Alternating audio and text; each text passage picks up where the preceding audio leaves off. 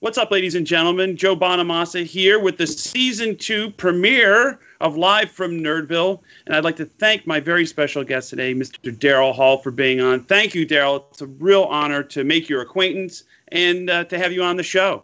Thanks for having me, man. This is live, like live from Daryl's house. This is live from Nerdsville, man. Yeah, like I don't have any original ideas. I just, I just, I just bits and pieces. like this is my little guitar room, and or I've done them from the kitchen and stuff like that. You actually did that show from your house. Yeah, I did. I, uh, it's uh, that that has its uh, uh um, ups and downs. I promise you, man. Try try uh, you know because they brought on all the the night before, but then they were there at like nine o'clock in the morning, and then like banging and putting things up and all that right next to my bedroom. I mean, it was right. uh, it was intrusive. I promise you. When I think of like the great music shows, you know, your show to me is one of the last great live music performance shows you know out there. I mean you have like you know Jools Holland and austin city limits and and uh, i think there was a show called sessions from west 54th street that that John Hiatt used to to uh, host.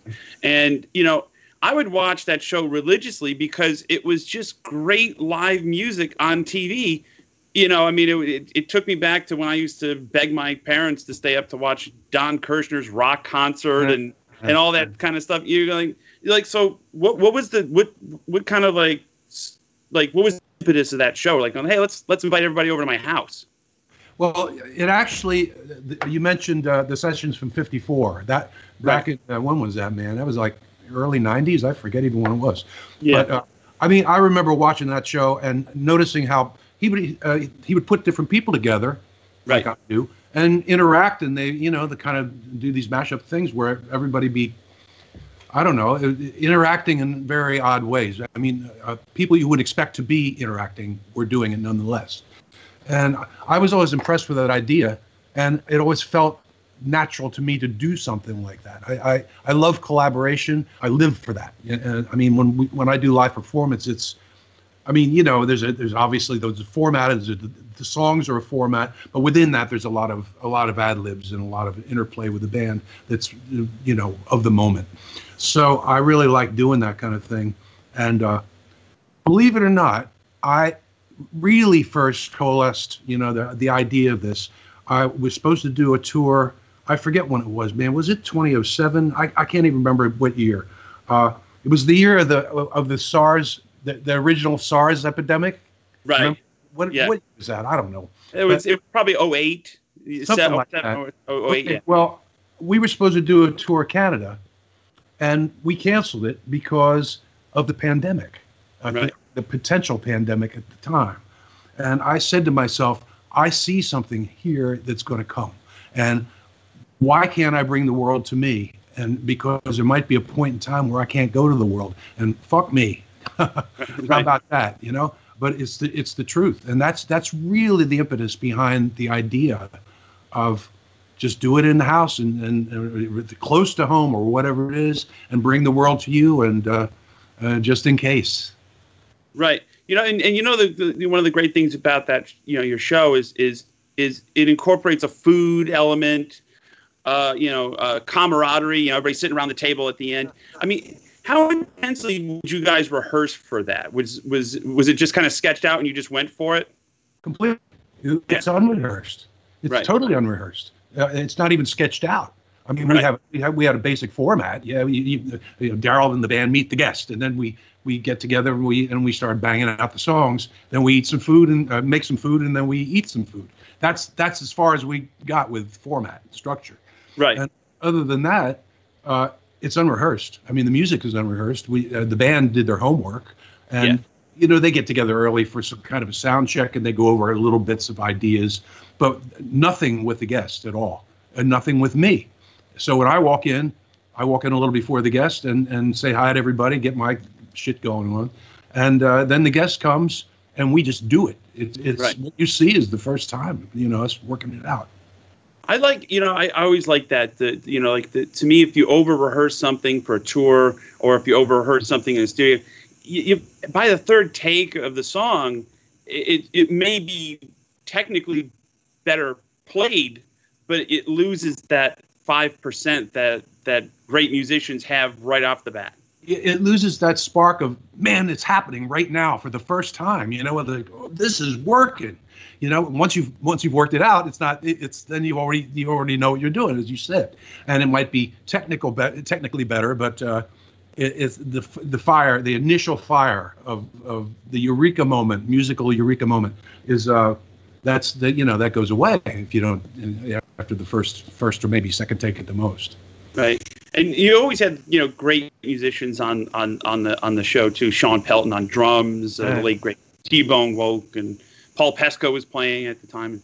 And you know what makes a great band for you? What, what's what's your what's your litmus test for for for a great group? Well, obviously, ability. right. Right. You know, I mean, these guys are most of them are multi instrumentalists. In fact, almost. I, I, I appreciate that. Uh, the ability to think on your feet and be really spontaneous and, and, and flexible, not not not think, you know, so much in the box. Right. Uh, uh, familiarity with my kind of music, which is R&B based, soul music based, gospel music based, but then it goes all over the place. So they have to they have to have that ability as well. Uh, so that requires pretty advanced musical knowledge. Right. And uh, so um, and also be able to get along with not only each other but to get along with me. You know, we, got, right. we got to be buddies, man. Yeah. I call I call it the 22 hour syndrome. It's like you know you may be great on stage for two hours. I used to have a keyboard player in my band he was great for two hours, and then, then the other 22 hours was a problem. And just, nobody could deal with him, you know. And and and it was sad because you're like, dude, you have greatness, in you know, in you. Can you just can you just find a way not to you know upset 30 people on the road? I mean, it's like, you know, it's crazy. It's, it's really crazy.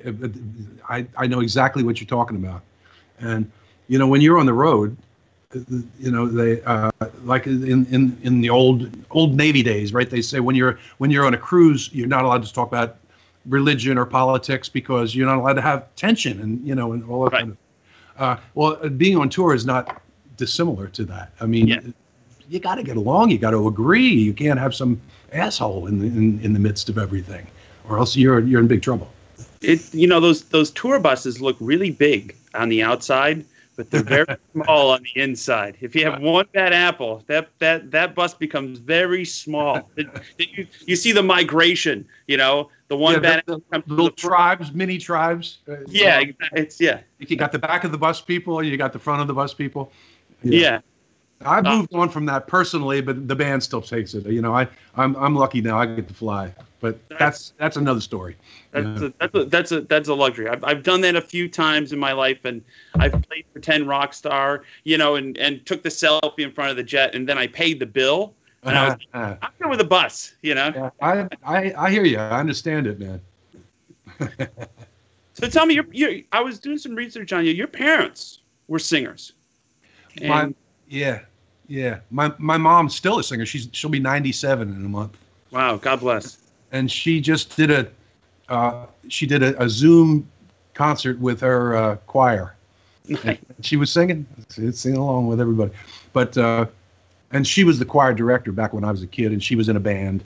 So I was, you know, I was watch. I learned a lot from her about how to run a band, you know, because right. she was the choir director.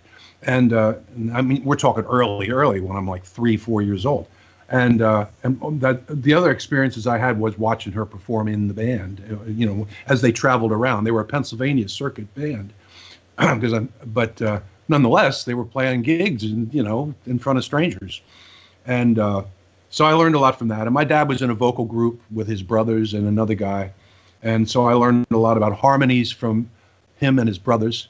Right. Uh, musical family. You know, I had yeah. music lessons from the earliest age. My mother was a vocal teacher too. You know, learned how to sing. When did you realize that you had it? Like that you could sing, write, play. I mean, there's there's a point where you go, I'm I'm dabbling in this thing, and then all of a sudden there's a connection, and you go, oh, I'm you know I'm actually pretty good at this. I sort of always took it for granted, if you want the truth.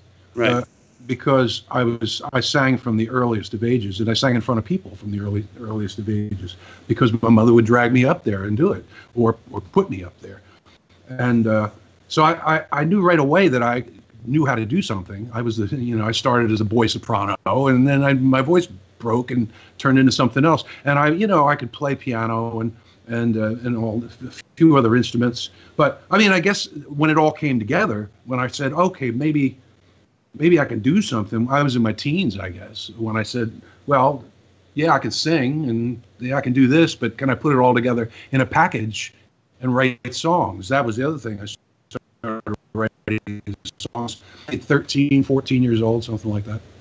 Right. Well, you know, like you, you're from Philly, and you know, I always say like between Detroit and Philadelphia, Detroit had a better publicist when it came to soul music because there was so many, so much great music coming out of Philadelphia in the '60s that you know, you, you know, to be kind of immersed in that scene. I mean, it's you had to be good to to, to stick out. Yeah, it, it, to stick out. Yeah, it, it's an interesting thing. It was a, it was a really uh, vibrant scene. I mean, I was right in the beginning of not the beginning, but I was in the in that, that transitional period. I, mean, I knew Chubby Checker. I wrote songs with Chubby Checker. That's I mean, great. He was yeah. a friend. The guy Lenny Barry from the Dovells. I mean, these were my these were my friends. But at the same time, this new thing was starting to come around, and uh, the early '60s music that the Philadelphia dominated. I mean, uh, late '50s and all that um, was turning into something else. And and I I hooked up as a teenager with Leon and Kenny, Leon Huff and Kenny Gamble, yeah. and. Uh, Tommy Bell, and I I started with those guys. I mean, they were they were only a couple of years older than me, really. They're not very old, and uh, and uh, I, I I learned so much from those guys. I can't tell you, especially Tommy Bell. I learned how to play piano from from Leon, and or at least what to do with the piano, and and I learned all those interesting chord structures, like a song like Private Eyes or something like that. I mean, that goes straight back to somebody like Tommy Bell, who came up right. with all these unusual kinds of chord patterns. When you um when you write a song, do you find do you have like a like you know you sit down at a piano or a guitar and there's a you have a catchy title or a line or something like that and it all kind of starts that way. But you know when you when you write a song like you know rich girl or you know private eyes or you know sarah smile i mean the list is endless. You know there's there's great songs and then there's the ones that you know you're going to play forever you know, when you were writing all those hits, did you did you know like, man, we're, we're I better get used to singing this thing because it's it's a big tune. I never know, man. I never right. know. I, especially in those days. I, I'm I'm a little better at it now, I think, but man, I was just I was just doing it. I had no idea what was gonna what was going to resonate. I mean, I never had I never had an inkling of how big "You Make My Dreams" would be. Right. That wasn't. I, we just we just celebrated. Well, we have almost two billion streams on "You Make My Dreams" uh, around the world, and I, am doing. I, I did some publicity about that, and uh, I was talking to somebody in England, and they said, "Well, you know, that was never released here," and I was like, oh, "I forgot about that. That song was never even put on put out on the radio." Right. "You Make My Dreams. Um, so who knew? You know, I mean, that was the third single on that album, "You Make My Dreams." Who knew this? That was going to be one of the biggest songs I have. So, is is that the biggest surprise of, of of your career? Like going, I can't believe how big that song turned in. I'm always surprised. I'm right. surprised when things work, and I'm surprised when sometimes when they don't work. You know, I some some songs I think, wow, this song's a hit, and like nobody gives a shit. right. like it, you know, it's it's funny. Like the the songs that I bury, like like track eight or nine on my record that I don't really think about. It's just it's it's a good stopgap in between other stuff. People always go, I love that's my favorite song on the record. And I go, why? You know, and then the ones I really like and, and gravitate towards, people like, eh, it's okay. You know, and it's it, it's so funny the, the, the, having that internal barometer for your own work. It's it's it's it's, you know, it's, I think it's really hard for an artist to be objective about his or her own work. I mean, you know, you're doing it. It's it, also the things that motivate you to write a song, whatever it is, that have to do with emotional, external things that are going on, experiences, um, sometimes seriously deep emotions, all these things. So that influences our idea of what what's important. Right. But somebody else might listen to a song and they're getting something completely different out of it that's that's resonating to them, maybe individually or in mass, and that's right. not the same thing that resonates with me. Right, right. That's that's an interesting point because you know, like you know, some some a happy song could you know could be played at a, somebody's funeral, and and vice versa. You know, you're like, uh, absolutely, yeah. I mean, some of the saddest things that ever happened to me or come out in the songs, and people don't relate to them as being sad. You know, I mean, it's like been dancing around to him. You know. Tell me about the first time you stepped on stage, like in Philadelphia. You know. and in you know in those those days you know like right right now we live in the the era of kind of in ear monitors and and and good sound hopefully and uh and you know i remember days when there was no monitors and i'm not that old you know what i mean and and and you know i i'm 43 years old and i go yeah we we never had monitors in the clubs you just kind of had to learn how to sing i'll give you a good anecdote i mean the first the, what really got me started in the whole philadelphia scene was i there was a, a theater uh, called the the Uptown Theater, which was like the Apollo Theater in New York. Right. The Uptown the Uptown was the the Philadelphia excuse the Philadelphia version of it. And they had just like the Apollo, they had Wednesday night talent shows. And I had this band called the Temptones because we all went to Temple University. Right. And we, we we rented tuxedos or whatever, dinner jackets, and I went up there. And James Brown's band was the house band, and, nice. and for the talent show. So I walked up to Maceo, and I said, do y'all know Ooh Baby Baby? And he goes, I think we can do it. And, and they started going into Ooh Baby Baby, just playing the song because they all knew the song. And, and we sang it. And people, people went berserk in the audience, which, uh, that you know, that luckily for us, they could have been throwing things at us, got the hook. Right. You know? Right. But uh, yeah, and, and we won the talent show. And, and I got a deal with, uh, with uh, a singles deal with Kenny Gamble and Leon Huff with right. Arctic Records, and that's how I actually got started. I mean, in the whole thing. Yeah, it's funny. It's kind of come full circle. I feel like now we're in the singles business again. You know what I mean? It's you, people put out a song and and they put it out on you know digitally, and it's a it, it's a you know it's a streaming thing now. And you know the the the days of the the full length you know LP. Yeah, we you still make them, but but I think you know it's like here's a here's a here's a hit single, you know, or here's a song, put it out there. You know, it's it's not like you got you need 12 of them in a row, you know, to to release something. Yeah, I, you're absolutely right. And, i'm and I have to say though that I I, I miss the idea. I mean, I still write as you do, probably. Uh, as you, well, you just said you did. Uh, I, conceptually, you know, I, it's yeah. a body. It's a body of work. An album is an album of work. You know, it's uh, and I, I, I, I like that idea because it's a greater thought. You know, it, it, it's what's happened to you in that period of time between the last time you did it. And it's like, a, you know, it's some of your experiences. And yeah, to, to take one thing out of it is exactly what people are doing. They, you know, you, you got 12 songs or whatever, and everybody gravitates toward that one or that one. Right. And um, I miss the idea that you can't do a whole thing, you know. Um, but that's the world we live in, and you're absolutely correct. And you know, like like sequencing, album sequencing. Now they just make their own playlist. You're like, no, no, no, no. Listen to the whole thing. You know, that's you're kind of making a set list out of it. You know? know? it all has it all has. There's a reason for all that, but the, that seems to not matter so much anymore.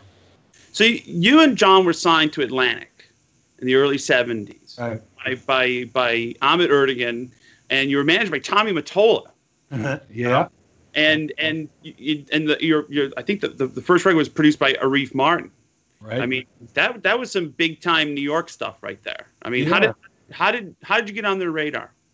It was. I mean, we we sort of. I don't know how to even say this, but anyway, we had to leave Philadelphia. right. It was we had our reasons. I'm not going to go into it, but anyway, so Mottola I, was somebody I we knew from uh, Chappell music. He was he was a a kid. He was only 20 years old or 21 years old, and uh, and he he he had an office the size of a closet in in uh, in, uh, um, in in the Chappell music building, and the guy that I was we were sort of working with at the time took us he was he was signed to Chappell anyway so we we met tommy through that and and there we were and tommy we just gave him a shot because he I don't know. We laughed a lot, I guess. I mean, uh, but but we said we got to get out of Philadelphia. We, are not getting anywhere. We were we're playing our songs to people and they love it, and then the, the next day or the next week they say, "Well, I'm sorry, they they loved you, but they passed." You know, okay, loved you, but we passed. Loved you, but we passed. And we said we got to get we got to break this syndrome because we know we have something here. So Tommy actually got Chappell Music to take us to California, and we we tried out group of people out, of which was a, uh guy named Earl McGrath, who was connected. This is a long story. I'm going around here, and we he liked us so much that he called Ahmet and said, "I got these guys. They're great, fantastic." So we went back to Atlantic Studios and auditioned for Ahmet and Arif, and they said, "Yeah, man, you're great. You know, you guys, you guys are, you guys are the shit. You guys are the shit." And they and they basically took took uh, took us away from Earl McGrath. Right, right. that was I love Earl, but that was the end of that. And um, so then we we were on the A team there with Arif and, and the blessing of Ahmet. Right. And you guys, you, you guys did two records for Atlantic, and then and then went to RCA. And that's and that's when superstardom hit. Yeah, yeah. Atlantic was the great thing about Atlantic was the environment that we were in, and they let us do anything. Ahmet said, "Don't worry about singles. You know, just just play, just play." Right. And that's what we did. But then on on the the flip side of that is they didn't know how to get us into the world. You know, Right. we we were we were doing okay on FM radio back. You know, Right. uh, and and she's gone was actually being played a lot on on FM radio, uh, but it wasn't a single or anything. And then we went to RCA because we were sort of frustrated, and they, well, we, both sides were frustrated. They Right. said we don't know how to do this, guys, and we said I know you don't know how to do it. So Right. we went we went to RCA, and they did know how to do it, and right away things started happening, and they released they le- released a couple of songs before Sarah Smile, but uh, I think that Sarah Smile was the third single, but that broke like in the R&B world first, and then Right. across pop radio. And uh, after that, She's Gone was out there, and Rich Girl, and you know, Ding Ding Ding, and that and that run happened in the '70s through RCA. What do you think? I mean, like this is a good this is a good lesson for you know anybody you know who, who's getting in the music business. I mean, because everybody's had their ups and downs. People, you know, like uh, you know, everybody has a story about who passed on you, you know, or Oh, yeah. it, it was signed to a major label and put out a record and it and it didn't work out. and Moved to another label and it works out. What do you, what do you think is the most important factor in all of that? Because again, it's just you almost literally like, especially when you're talking about you know the major labels in New York at the time, you literally just walking across the street. Atlantic's over here, RCA was over there. You know, is it the songs? Is it the people in the company, or is it, is it the timing that makes that that's really the, the, the factor when, when it all kind of coalesces and and and explodes? It's a combination it's a confluence of a lot of things really Right. is.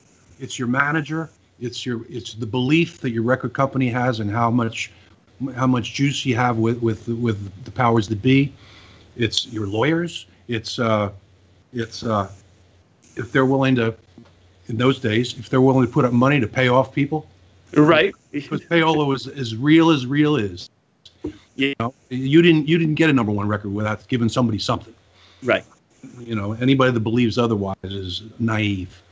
Um, so you had to have that shit together too. And, Right. and then of course you had to have you had to have the material. You had to have songs. You had to have songs you had to have luck. And and and to- like i said it's there's so many factors that come together to make it happen. And and luck is also part of it. You know, I remember when my first record came out. There used to be a magazine called R and R magazine. Uh, r- r- was it uh, Radio and Records or Records and Radio, Yeah. whatever? Yeah. And uh, and it was always I always understood that the company behind you, uh, Sony being in my case, was Ep- Epic Records, and it was like the size of the ad told you everything you needed to know about your future. yeah how much money they wanted to put out there in the in r&r magazine right And I remember my record came out and it was produced by Tom Dowd, and I was all excited. I was like 20 something year old kid. And I'm flipping through and I see it, I see a quarter page ad for my record. oh And then I flip to the next page and it's a full page ad for John Mayer. And I go, hmm, maybe I'm going to have to look for another home here because it, it, it was true, you know? Was And, same and label was it the John Mayer on the same label? it was part of the. I think he was on Columbia, which was all Okay. Yeah, so all Sony stuff. Well, yeah, that's that's a that's a that's a absolutely a sign. It's it, it's a sign, and and to your point about payola, because they had made some laws about all of that. But Oh, I remember being told to go to radio stations, and you were playing free shows for the radio stations. They would they would charge money to get people in and stuff like that. And you know the the the the, the rep would take everybody out for dinner on your dime. And I'm like going, how is this not payola? You know? absolutely was or is, and Yeah. that's that's the minor side of it. I'm I was talking about actual money and drugs and shit like that taking changing hands. Right. A, a brown bag full of cash and drugs.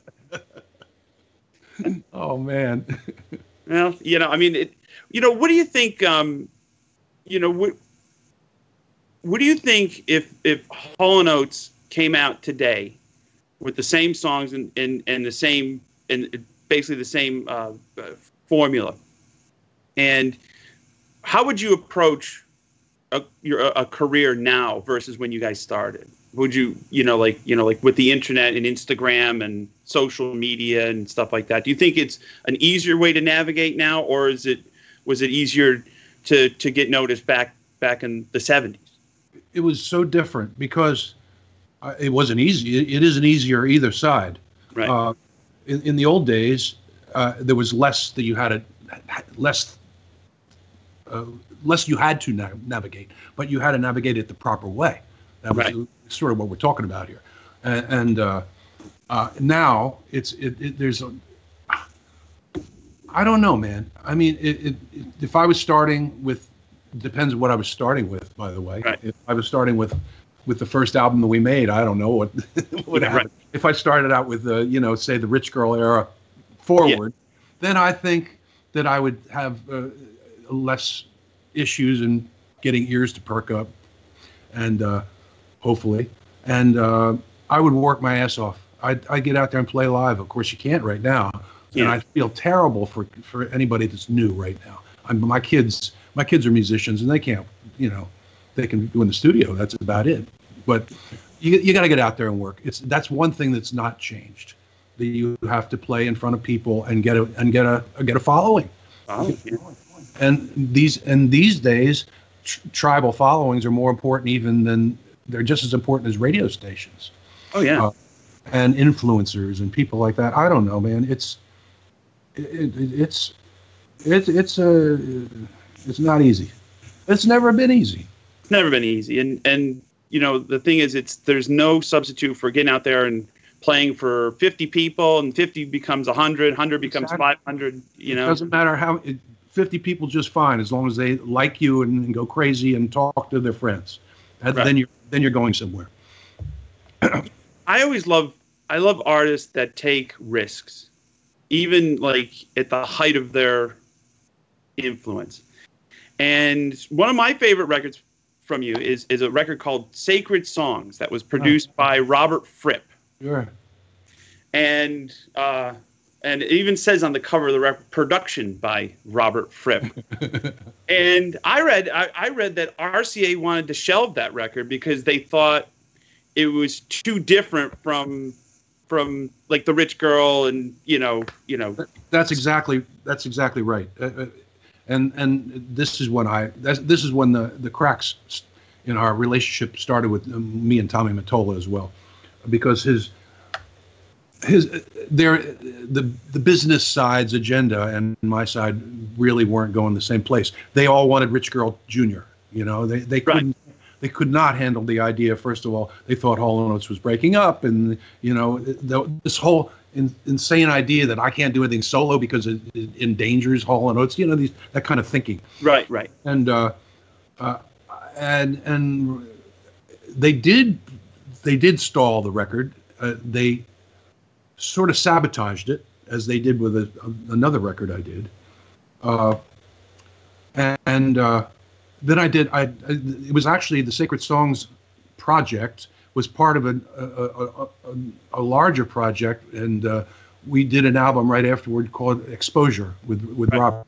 And that, Yeah. We called that a Robert Fripp album, but it was still me and Robert together. yeah There was some other people involved in, in his, but uh, I sang on most of that song, uh, most of that album, and they forced me to take the vocals away, and uh, they replaced the vocals with other people's, Pete Hammill and you know the Roches and all these people, and uh, that was really that really sucked because they basically forced Rob copy my vocals with something that I came up with spontane- uh, spontaneously uh, with other people, which was just wrong, man. So, but in spite of that, I, I'm very proud of Sacred Songs and what I did on Exposure. I think they're great albums. They're great albums, and and you know, I, I read that you guys, uh, you and Robert leaked it to like music journalists, Yeah. and you're like, like here, check this out, and then and then it, it kind of forced RCA's hand to release it. That's exactly what we did. We we were not going to take it. And in those days, the rock critic establishment was powerful enough that that could actually influence something. And uh, yeah, that's what we did.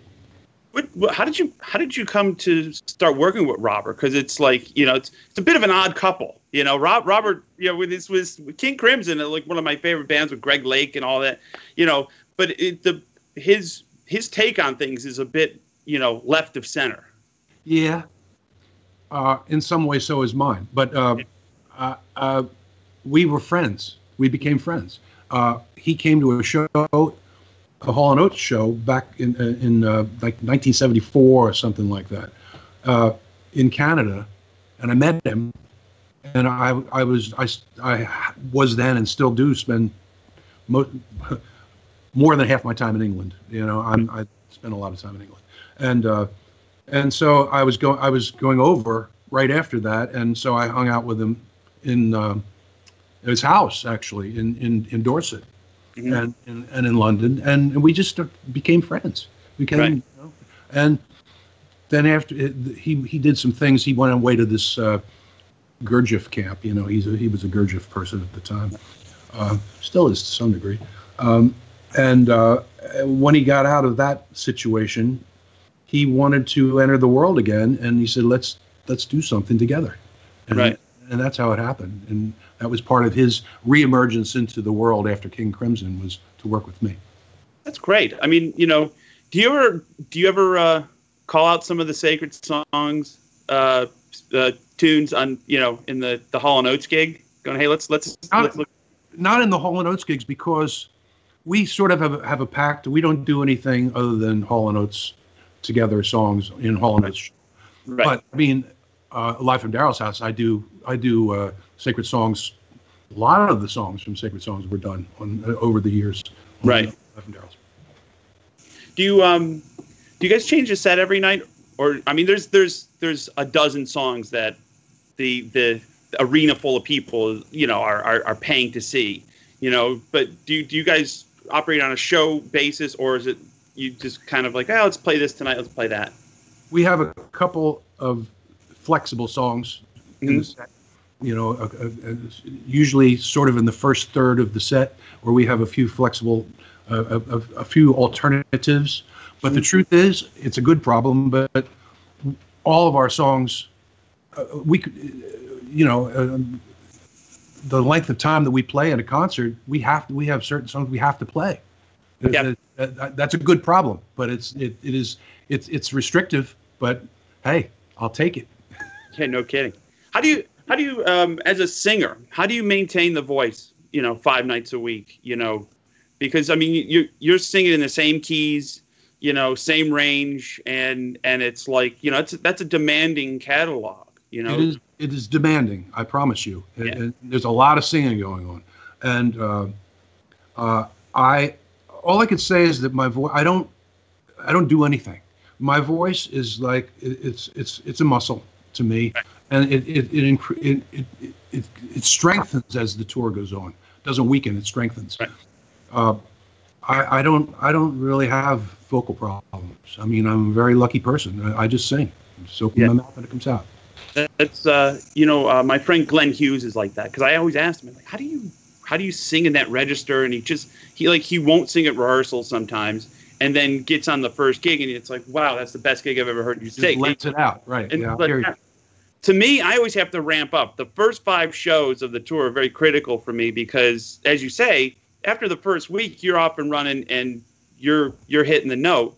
You know, like, but I the first couple of nights for me are critical because it's like it's it's it, it's just again it's like you don't want to shock your voice you don't want it to you know like wake up the next day and you can't talk and Sure. you know it's it's it's a bad feeling when everybody's relying on you Oh, you I- know to sing. There's no understudy for Daryl Hall. No, no. There, there's you're either you, there's no, no uh, no safety net. Yeah. Absolutely none. I don't know, man. I'm lucky. I, I don't. I don't really have a problem. It just comes out. You know. You know, I have. Um, yeah, I'm a bit of a guitar collector, as you may can say. You know, uh, and um, I own uh, Kenny Passarelli's jazz bass that he played on all those records, including uh, Sacred Songs. Um, it's the the Sunburst jazz bass that's all beat up, and I found it in Denver. And he, he lives in, in he lives in Colorado.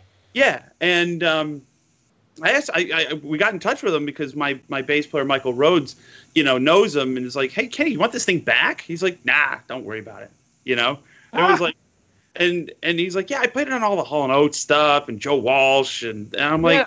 That was was- his time, man. That was that was when he was working with Elton, doing Right. all those songs, uh, uh, those albums with Elton and Joe and and and us. "Yeah, Uh, yeah. I and he emails me all the time. I I talk to Kenny.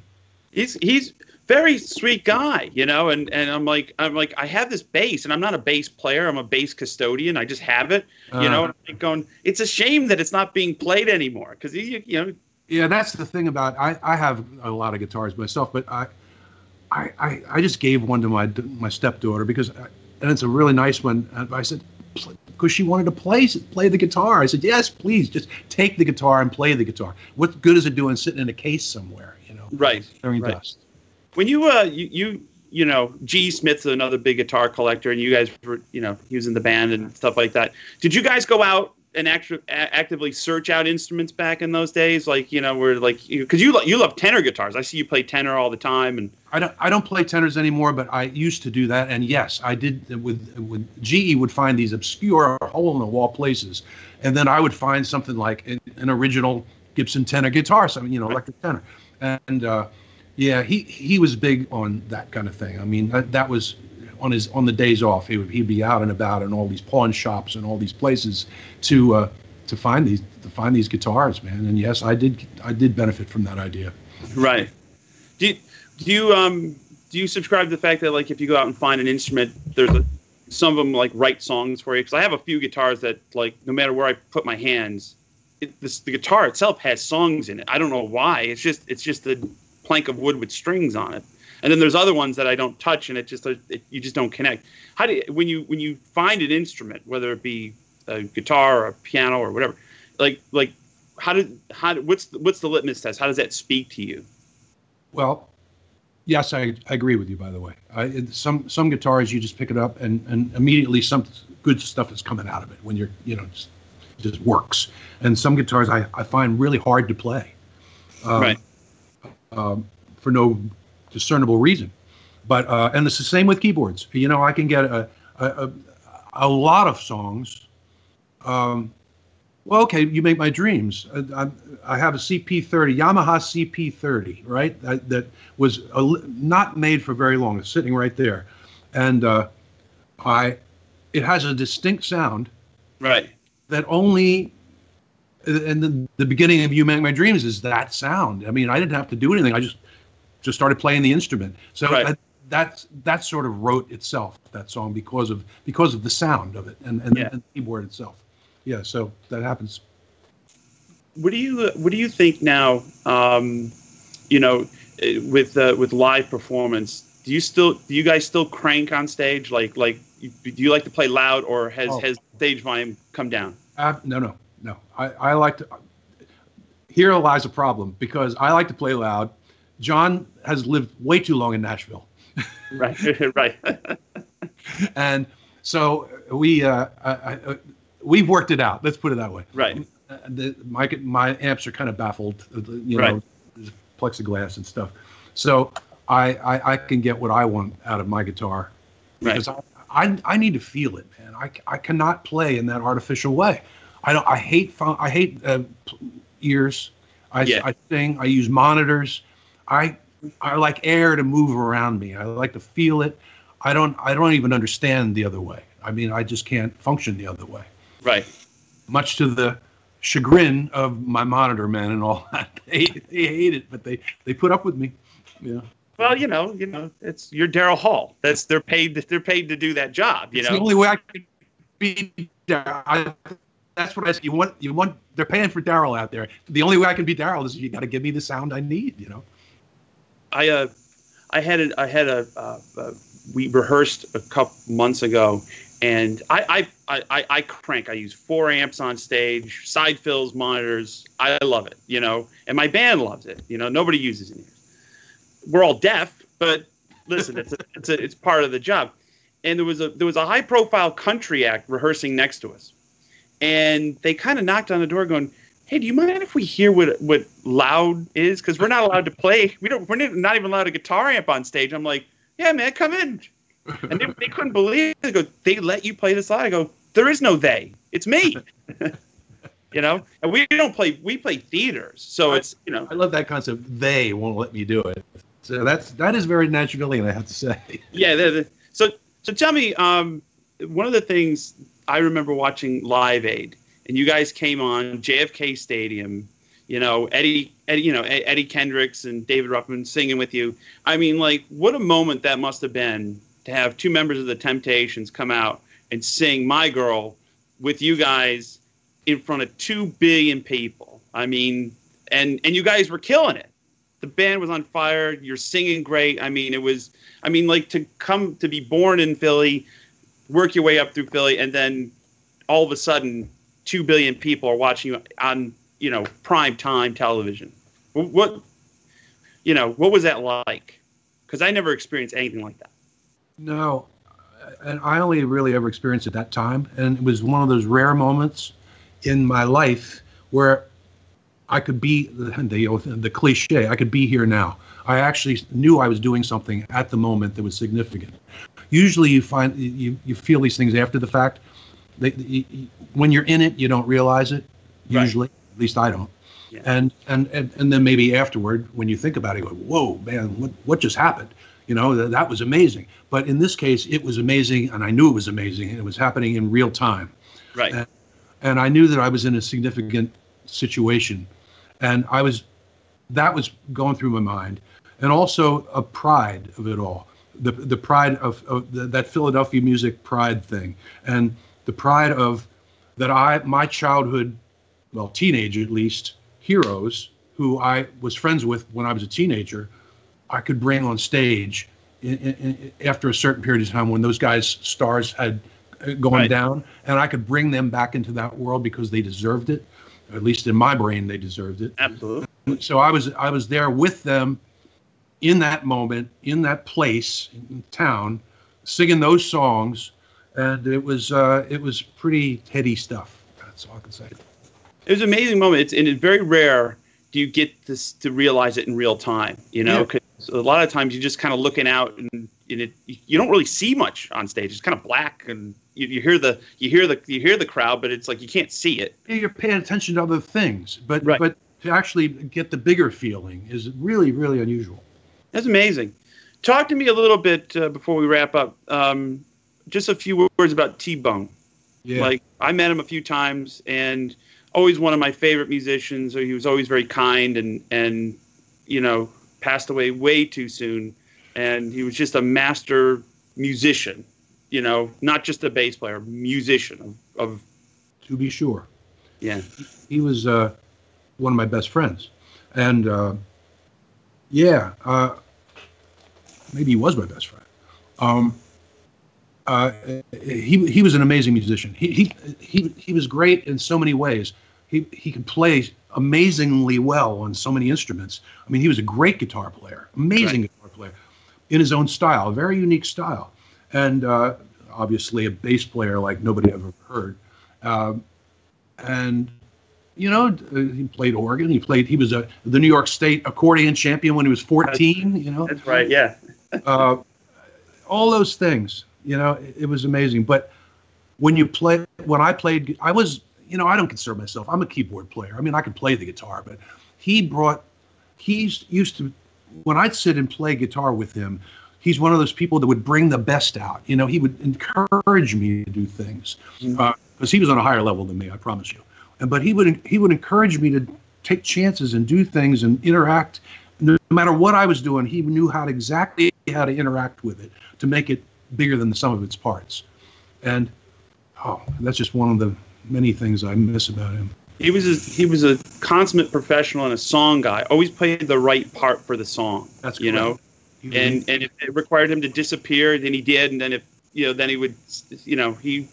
Very few people have that. And hardly anybody has that. It's Yeah. really, really special. Really special. two more things. When you were inducted into the Rock and Roll Hall of Fame, was there any any part of you want to get on the, on the mic and go, "What took you so long"? Well, yeah, every part of me.